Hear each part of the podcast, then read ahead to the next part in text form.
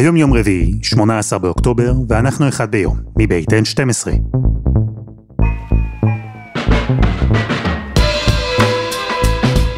אני אלעד שמחיוף ואנחנו כאן כדי להבין טוב יותר מה קורה סביבנו, סיפור אחד ביום, בכל יום.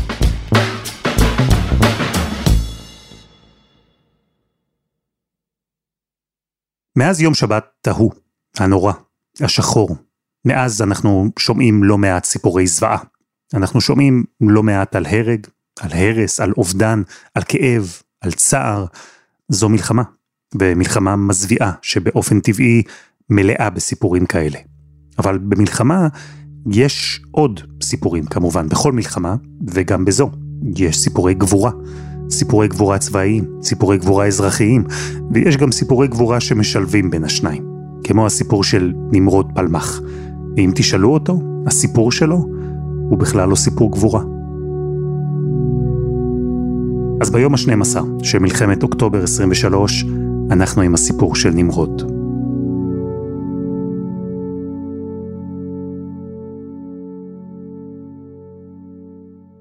שלום נמרוד. אהלן. איך התחיל יום שבת של 7 באוקטובר מבחינתך?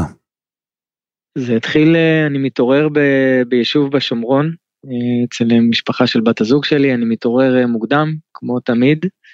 אני מתעורר בסביבות השעה חמישה לשבע ואני מקבל טלפונים, אני מתחיל לקבל טלפונים מיחידת המילואים שלי שמודיעים לי שהתחילה התקפה מדרום ואנחנו מגויסים, אני משרת כמפקד פלוגת חילוץ והצלה, גדוד לוחמים ולוחמות בירושלים, הגזרה שלנו בירושלים. אני לא מעיר אף אחד בבית שם, אני פשוט אה, בשקט יוצא מהבית, עולה על הרכב ונוסע לכיוון ירושלים, ככה אני מתחיל. אז אה, בעצם אני עולה ואני נוסע נסיעה די רגועה, כבישים ריקים, ואני מתחיל לקבל בהודעות וואטסאפ בקבוצה ובעוד כל מיני קבוצות, תיאורים רחבים של מחבלים בשדרות, תיאורים על ניידות, כל מיני אירועים שאני לא מצליח לתפוס אותם. ברגע הזה אינסטינקטים מופעלים אצלי בבטן, הבטן שלי חוטפת בוקס, למה?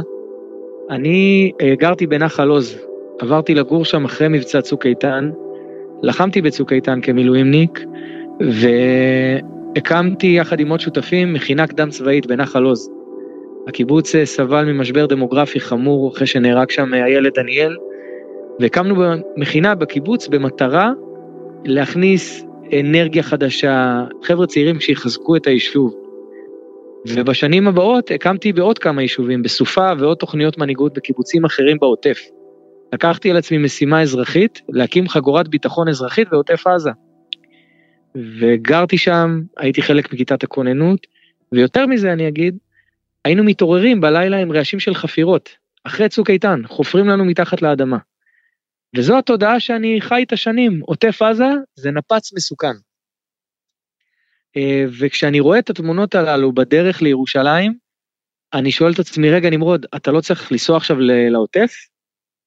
זה מיד בועט בי ואני מבין שיכול להיות שכרגע חלק מהמכינות שאני הקמתי אי שם לפני שנים, סוגרות ונמצאות שם בשמחת תורה. אני עשיתי שמחת תורה עם המכינה שלי בנחל עוז בשנת 2014, אחרי צוק איתן.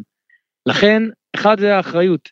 שתיים, זה ההבנה של מה זה אומר. אני יודע מה זה לחיות בקיבוץ נחל עוז הפסטורלי, ללכת שם באיזה לילה או בוקר שבת רגוע ולדמיין רגע בור נפער מתחת לאדמה, וממנו יוצאים שורת מחבלים שבאים להרוג. אני הייתי שם ובחלומות הכי רעים שלי דמיינתי את הסיטואציה הזאת, ולכן משהו, משהו בי השתולל. ככה זה מתחיל עבורי, בכל מקרה. אבל שוב, אתה מקבל את הסרטונים שאני מניח שרובנו קיבלנו. הבנת? הבנת מה קורה? כלום, כלום. אני, אני חשבתי שזה פייק, כי אני רואה מחבלים בשדרות. ואני אני נוסע לירושלים כי אני מבין, אני גם שומע ברדיו שצה"ל משתלט על המצב, ומי אני, קטונתי, מה, מה יש לי רק להפריע שם? וגם דבר נוסף שעובר לי בראש, תבין רגע כמה הראש שלי פעל שם בצורה רציונלית, אני אומר לעצמי, בטח כבר פרסו מחסומים, לא ייתנו לי לעבור בלי מדים, יעצרו אותי.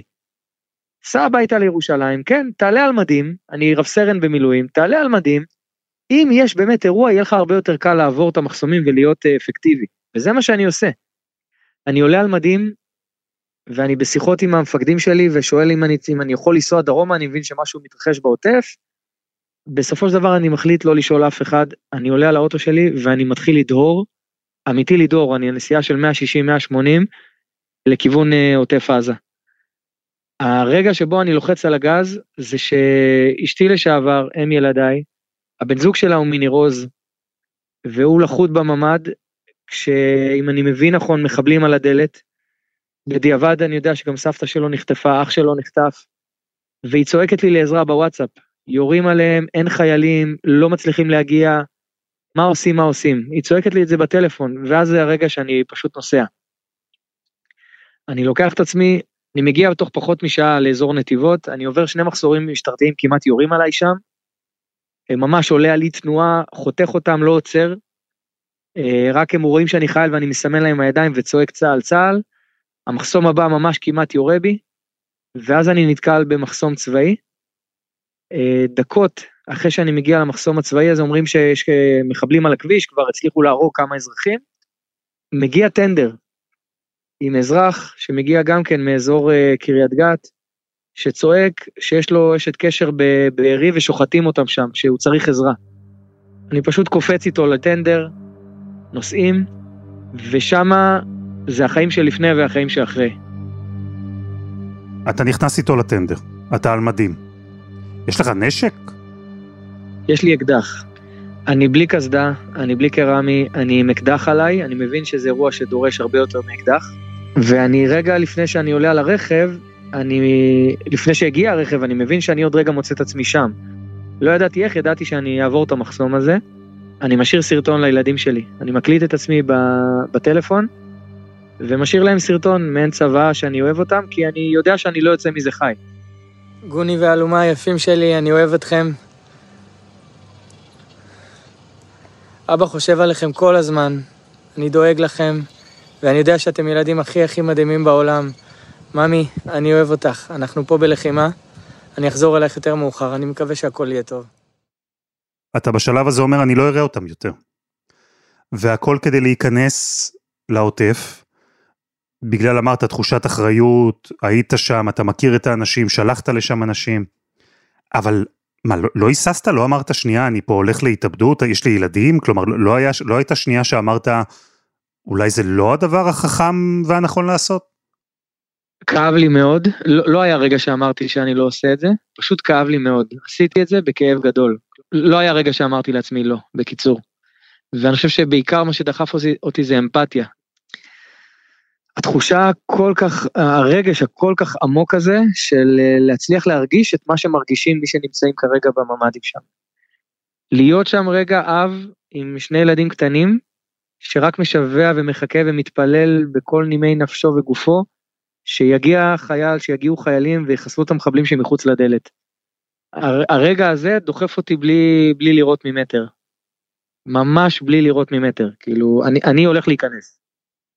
עלית על הטנדר, אתה דוהר עם אותו אדם, מה, לכיוון בארי? לכיוון צומת סעד, שממנה זה דקות נסיעה לבארי, כן, אבל המטרה היא בארי. כן, בשלב הזה. אחד מצטרף אליי, חייל שלי מהמילואים שמתקשר אליי, אני שואל אותו, קיריל, אתה עם אקדח? כן. אם אתה בא זה התנדבות, אף אחד לא קורא לך, אני קורא לך כנמרוד אזרח מדינת ישראל. הוא אומר לי, אני בא, הוא הצליח לתפוס אותי שם בנתיבות, ביחד הגענו למחסום ושנינו קופצים לרכב. אני נותן לו הנחיות, קיריל, דרוך את האקדח, כמה הנחיות למנוע דוצים, איך אנחנו עובדים בצורה אורגנית הוא ואני ביחד. אני מתחיל לתחקר את הנהג, הוא פנסיונר של הצבא, הוא אלוף משנה במילואים, גם הוא עלה למדים, שיער לבן, בחור מבוגר, עם אקדח ישן כזה, ואני מתחיל לתחקר אותו. מה אתה יודע, איפה אתה יודע, מה קורה. בתוך נסיעה של דקה וחצי אנחנו מספיקים לראות רכבים עם גופות של אזרחים תלויות מהרכבים, מתים, הרוגים. מתחילה להתבהר לי תמונת המצב האמיתית, ובצומת צעד אני רואה תופת. אני רואה תמרות עשן עולות מהקיבוצים השונים. אני לא מפסיק לשמוע פיצוצים של רימונים, טילי RPG, ירי קלאץ' בצרורות, אני, אני מזהה. והצומת לפניי רכבים מפוצצים, מפוצצים אמיתי, שזרקו לתוכם רימונים או ירו עם RPG, ניידת משטרה מרוססת, וגופות של אזרחים בכל רחבי הצומת בכביש. אנחנו פורקים ובדיוק באותו רגע מגיע צוות של שלדג בשני ג'יפים. פורקים ואנחנו בהיתקלות ראשונה בצומת צעד מול מחבלים, מנהלים אש, אני בשלב הזה רק עם אקדח. מסתכל ימינה שמאלה, אני רואה קלצ'ניקוב זרוקים על הקרקע מסביבי של מחבלים מתים, ואני רואה נגב של חייל אה, צה"ל שכנראה נהרג.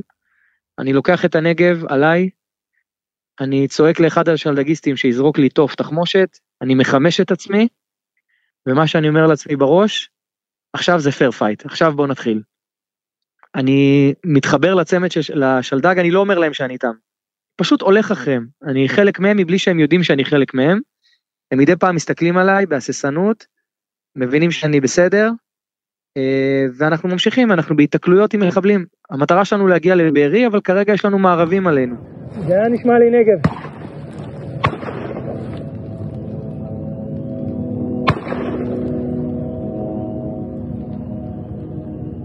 בשלב הזה, אלעד, אותו אזרח שעלה למדים, האלוף משנה ההוא, שיש לו את האחיינית שלו בבארי, צועק לנו חבר'ה בואו לבארי, בואו לבארי, ואנחנו עסוקים בהיתקלות. ואני מדי פעם מסתובב ומסתכל עליו ואני רואה את הכאב בעיניים שלו, ואני בדילמה שאני לא מצליח לתפוס אותה בכלל, אני יודע שאם אני עולה אותו על הרכב ונוסע, הורגים אותנו במאה אחוז. מצד שני, אני חייב לעלות איתו. אני עולה איתו לרכב ואני שואל אותו, אם אנחנו עכשיו נוסעים חסדות, אנחנו מקיפים את הכביש, אתה יודע לקחת אותי לבארי? הוא אומר לי כן. אני עולה איתו על הרכב, ואני נראה כמו חמאס. טנדר פתוח, אני מאחורה בקבינה, הנגב, הדורגלים של הנגב על הגג, והוא דוהר. רק אתה והוא? הוא ואני וקיריל עלה איתנו גם כן. ואנחנו עם שני אקדחים ונגב. מחליטים שאנחנו נוסעים לבארי, אנחנו מתנתקים משלדג. אנחנו יוצאים לדרך, מנסים להקיף את המערב הזה מתוך השדה, ונתקלים בכוח של סיירת מטכ"ל מאזור 200 מטר, שלדעתי הם בטוחים שאנחנו מחבלים, אבל הם עוד לא יורים עלינו. אני מבין את הסיטואציה, אני דופק על הגג, הוא בולם, אני צורח בכל הנשמה שלי, צה"ל, צה"ל, מסמן עם הידיים, אה, כי אני יודע שיש צלפים שמסתכלים עליי כרגע. אנחנו מחליטים להסתובב חזרה לכיוון צומת צעד, כדי לא למות פה בדוץ, ועוד פעם מתחברים לצוות, לאותו צוות משלדג. הכל קורה מהר, יש אש מסביב, אש בוערת אמיתי, החורשות שם בוערות.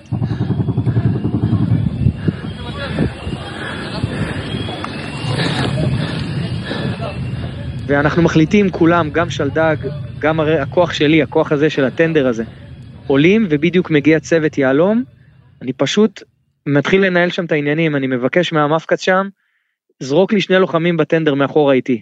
הוא לא שואל, הוא זורק שני לוחמים איתי, ואנחנו מתחילים לצאת בשיירה. על, על השביל שצמוד לכביש. כי אנחנו מרגישים שזה ייתן לנו טיפה יותר יתרון על המחבלים. מתחילים להתקדם בערך 200-300 מטר, בום, התקלות שנייה, כולנו פורקים, ומתחילים לנהל אש. ברגע הזה, אנחנו לא יודעים. אנחנו רואים מחבלים, אנחנו מתחילים לתקוף, מתחילים לראות עליהם שלדג מגיבים פה בצורה מדהימה, ומאחורינו מסוק בוער שיוצאים ממנו חיילים של צנחנים, שחוטף טיל נ"ט, ממש צמוד אלינו, 100 מטר מאיתנו. ברגע הזה אני ממשיך לצלם, אני מדי פעם אלעד עוצר, מוציא את הטלפון ומצלם כי אני מבין שאני באירוע היסטורי. אני גם איש הסברה בעצמי, אני מנכ"ל של ארגון שעוסק בשיפור תדמית ישראל בעולם, שנאבק נגד אנטישמיות בעולם, ארגון שנקרא ישראליז, ואני מבין מה עתיד לבוא. ואני מתחיל לצלם תוך כדי את כל מה שקורה מסביבי. וגם את המסוק הבוער אני מצלם. אנחנו מתחילים לנהל התקפה לכיוון הכביש, לכיוון מערב, בדיוק מול קיבוץ סלומים. צרורות, יריות, לאט לאט אנחנו עודפים, עודפים אותם אל מעבר לכביש, ושם אנחנו יוצאים למעין איגוף, אני נשאר בחוליית רתק עם השלדגיסטים, אני גם אומר להם, חבר'ה, מעכשיו אנחנו ברזל. אבל תגיד, שנייה, מי, מי מנהל פה את האירוע? אתה מדבר על שילוב של אזרחים, של uh, חיילים. אתם כולכם פתאום התקבצתם לאיזה יחידה אחת, כשאתם בעצם לא יודעים מול מי אתם עומדים. כמה מחבלים, אתם לא יודעים אם מימינכם או משמאלכם יש עוד פתאום איזה כיתת כוננות, או יחידה מעורבת כזאת, או אזרחים שלקחו נשקים ובאו. הסצנה הזאת נשמעת לי כאוטית, איך, איך מתפעלים מבצעית אירוע כזה? אז אתה צודק, זה היה מאוד כאוטי, אין תמונת מצב, אין. קבלת החלטות מאוד מהירות. קיריל, אותו בחור שעלה איתי על הרכב, תוך כדי הקרב, תוך כדי ירי, מראה לי תמונה באייפון של ידידה שלו של אה, find iPhone, לוקיישן אחרון בצומת רעים, הוא אמר לי שהייתה שם מסיבה. והוא שואל אותי אם כדאי שניסע לשם. ואני לא יודע מה לעשות, אני נלחם על עלומים, אני רואה פה גופות של אזרחים ברכבים בכביש, אולי אני אלך לבדוק אם הם בחיים, אני, אני נוסע עם קירי למסיבה, יש פה המון החלטות מהירות, אבל בינתיים אני חוטף אש ממערב. ובמקביל גם אני מניח שגם יושב לך בראש הבן זוג של, של אשתך לשעבר, שאמרת. ש, ממש, ש... יש לי משימה להגיע, נכון, יש לי משימה להגיע לניר עוז, אני רוצה להגיע לניר עוז. ו... אבל כרגע יורים עליי ממערב, ולכן אני מתעלם מהכל ואני מתחיל, אני, אני שותף באש לכיוון מערב למחבלים. אנחנו יוצאים להתקפה בטווחים מאוד קצרים, אנחנו כבר חצינו את הכביש ואנחנו צמודים לגדר של עלומים. וירי, הם יורים עלינו, אנחנו עליהם, הם מסתתרים בתוך קני סוף. אחד הצוותים, אחד החוליות מתוך שלדג יוצאת לאיגוף ונתקלת מטווח אפס. נזרק עליהם רימון, צרור, שלושה נפצעים במקום ואחד אה, לצערי נהרג במקום. אנחנו נסוגים קצת לאחור ומתחיל פה קרב על, אה, גם מול המחבלים וגם על אה, שלא יחטפו את, את החייל שלנו. אנחנו נסוגים לאחור, יש הרבה פצועים, ושם אני, אחד הפצועים הוא גם המצביא, הוא מפקד הכוח של שלדג. והם בגבורה שלא נתפסת בכלל, אנשים פצועים, גם הוא פצוע, ממשיך לתפקד, ממשיך לתת פקודות, אחרים. אני שם מתארגן יחד איתם. אחי, יש לכם פה תחמושת? אה? אני מבקש קרמי מאחד הלוחמים שנפצעו, אני מבקש ממנו את האפוד הקרמי שלו, שזה מציל לי את החיים לאחר מכן. ואני עולה, אני מחליט לעלות על הג'יפ.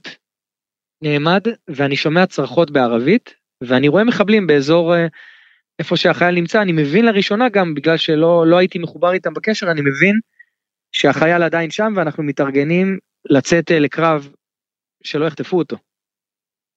פשוט רצים, פנים מול פנים, אה, מול מחבל שהוא כבר נמצא בתוך שטח הקיבוץ, זה טווח מאוד קרוב, זה בערך 10-15 מטר מאיתנו, ותחת אש אנחנו מחלצים אותו, את גופתו, שם אני חוטף כדור במחסנית שלי, אנחנו לא מצליחים להשיב באש, אנחנו רק מביאים אותו, רצים אחורה, ויוצאים מזה כולנו בחיים, ולא נתנו להם. החבר'ה מהצנחנים שם חיסלו את המחבל האחרון שנשאר, חזרנו חזרה אחורה, קצת הלם, קצת שוק, קצת עצבות, מתארגנים, אמ, ממלאים מחסניות, זה כל מה שאני חושב עליו, אני מתארגן על מחסניות חדשות, ממלא, מתארגן, שואל את החבר'ה, הם כולם שם, חלקם גם צעירים יחסית, בני 20, עם הכל טוב, והולך אל המצביא ואומר לו, אחי, עכשיו אנחנו נוסעים לבארי. כי אני מבין שלניר עוז אני לא אצליח להגיע לבד. אנחנו עולים על רכב, מתקדמים עוד 500 מטר, מסוק שהזמנו מגיע, אוסף את הפצועים, אוסף את ההרוג, עולים על הרכב ומשם אנחנו נוסעים לבארי, סוף סוף. ושם? אני אגיד לך ברמה אישית, אני קודם כל עם תחושות אשם, אני לא ידעתי שאנחנו באמת מונעים את הטבח בעלומים באותו קרב. ואני כל הזמן לחוץ, אני כל הזמן, חבר'ה בואו נעוף לבארי, בואו בארי, בארי. ושם אנחנו מגיעים לצומת. אלעד זה מחזה שלא ראיתי בחיי. התופת, ההרג. הצלחתי לצאת רגע מהגוף של עצמי ברמה המטאפיזית ולראות פה שני כוחות שונים בעולם. כוח שמוכן לסכן את חייו כדי להציל חיים ו... ומוציא את כל משאבי הנשמה והגוף שלו כדי להציל חיים, ומנגד כוח אחר שרק רוצה לקחת חיים. אנחנו מגיעים, יש, יש כזה מעין חלוקת משימות מאוד מהירה בש"ג של הקיבוץ, הש"ג פגוע, גופות כבר בכניסה לקיבוץ, הימה מקבלים גזרות, שלדג מקבלת גזרה, מטכ"ל מקבלת גזרה ופשוט נכנסים פנימה. אה, בשלב הזה יש המון כוחות, אבל עדיין יש כאוס מטורף, מטורף, מטורף. אה, אבל אנחנו, כל צוות כזה של מטכ"ל, שלדג, ימ"מ, קיבל אה, טנק צמוד אליו, ופשוט נכנסנו פנימה. נכנסנו פנימה, ופה המשימה הייתה להתחיל להוציא אזרחים, אנחנו אישית קיבלנו משימה מאזרח שאימא שלו מתכתבת איתו, והיא מתארת שעוד רגע פורצים לה את הדלת של הממ"ד, והוא נכנס איתנו, פשוט נכנס איתנו להציל את אימא שלו. אמ, לא הצלחנו להגיע אליה. אמ, אני גם לא יודע מה עלה בגורלה, ו... אבל לא הצלחנו. בשלב הזה יש עוד, להערכתי, אם אני מבין נכון, עוד מעל 100 מחבלים מבוצרים ממש ממש טוב בתוך הקיבוץ. הרבה התקלויות של פנים מול פנים, הם זורקים רימונים, זה סיטואציות של קרבות מאוד לא קלים. אנחנו מקבלים גזרה, לסרוק אותה, לוודא שאין בה מחבלים, ובדרך מנסים להגיע אל אותה, אל אותה אימא. זהו, יש שם כוחות של ימ"מ שפועלים, שבגבורה שלא נתפסת בכלל בקרבות uh, בתוך בתים. זהו, אנחנו יוצאים אחרי כמה שעות מבארי, בשלב הזה כבר הרבה כוחות נכנסים פנימה ויוצרים מעין מסדרון כדי להוציא אזרחים החוצה. לוקחים על עצמנו את כל מיני משימות קטנות ומחכים לעוד פקודות. שם פחות או יותר עבורי מסתיים הלילה הזה בסביבות השעה 12 בלילה. במהלך כל היום הזה לא אכלתי כלום, אולי רק ביס מגזר שמצאנו באדמה החקלאית שם, גזר חצי רקוב כזה, הייתי חייב טיפה סוכר בגוף. ושם אני, אני מחליט לחזור חזרה לירושלים, יש לי פלוגה שמתגייסת, יש לי אחריות, ובכאב גדול אני עוזב את העוטף ואני נוסע, נוסע אל החיילים שלי. לניר עוז לא הצלחת להגיע, ש- שזו בעצם הייתה המטרה. נכון, אני כבר קיבלתי מידע מלירון שהם בטוחים, אה, כוחות גדולים הוציאו אותם, כרגע כולם מרוכזים בממ"ד אחד, מוגנים על ידי כמה כוחות אה, גדולים. אני הבנתי שכמו שאני כרגע מטפל בעלומים עם עוד אנשים וכרגע נמצא בבארי, אני מבין שיש מי שמטפל בניר עוז. Mm. אה, ואני לא, אין לי מה להגיע, מה גם שאני מקבל הודעות ש, ששלום להם. קח אותי לנסיעה לירושלים. אתה נוסע לבד, אני מניח, באוטו שלך. לא, אני, אני מתחבר לקיריל, אותו בחור שהיה איתי בתחילת הדרך. אה, אני עולה על הרכב, והדרך על הכביש היא קשה מאוד מאוד. רכבים שעדיין בוערים, גופות שעדיין פזורות בכביש, שאתה נזהר לו, הבנה שיש שיש עוד עשרות מחבלים כרגע ב, במרחב, אבל אני, ב, אני באפס כוננות, אני פשוט, אנחנו פשוט נוסעים, שנינו שותקים, אה, מנסים להבין רגע מה, מה עברנו, מה היה פה.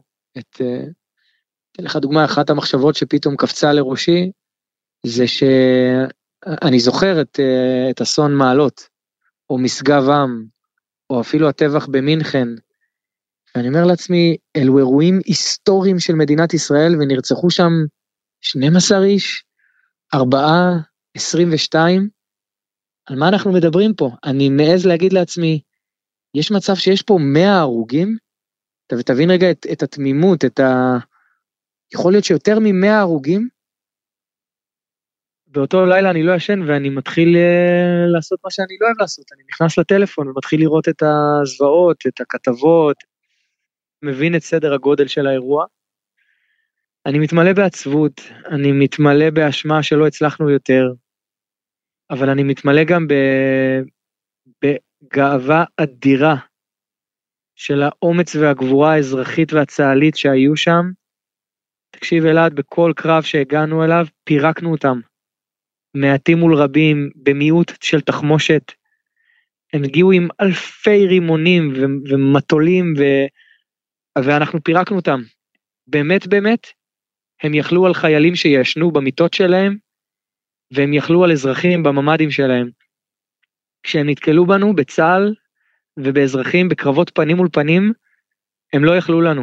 ואני התמלאתי בגאווה ובגדולה על העם הזה, ואני אומר לך, התחושות המאוד מאוד קשות וכואבות שאני חווה לצד הגאווה האדירה בעם הזה, מלוות אותי עד עכשיו, ואני מעולם לא ראיתי את מדינת ישראל כל כך יפה. עם כל כך הרבה דגלים ואזרחות ואזרחות אקטיבית ואוהבת ואכפתית, אני מעולם לא ראיתי את המדינה שלנו כל כך יפה, אני כבר, אני לא נכנס למסעדות יותר, כבר שבוע. אני רעב, אני לא נכנס לאכול במקומות, אנשים לא רוצים לתת לי לשלם, אני לא נכנס. מביך אותי. ו... וזה דברים שאתה יודע, כמוך אני חוויתי פה את המדינה בשנה האחרונה. את הכאב, את, ה... את, ה... את הקרע בינינו. ו... והאחדות שאני חווה עכשיו היא... היא כל מה שאנחנו צריכים כרגע. ותגיד, המפגש עם הילדים? וואי, מרגש בטירוף. אה, גוני, הבן הבכור שלי ואני התחבקנו דקות ארוכות. גוני יותר מתחבק, ואלומה בדרך שלה קפצה מסביבי ומדי פעם נשקע אותי. אה, מפגש מאוד מאוד מרגש, מאוד. את הסרטון שהקלטת להם?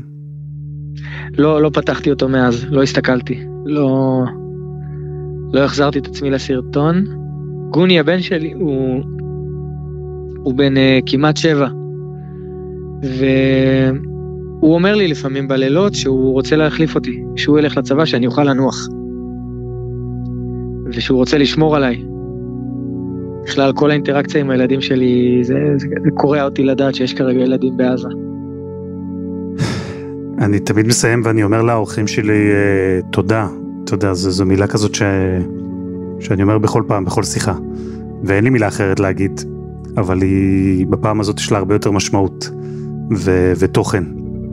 אז, אה, אז תודה, נמרוד.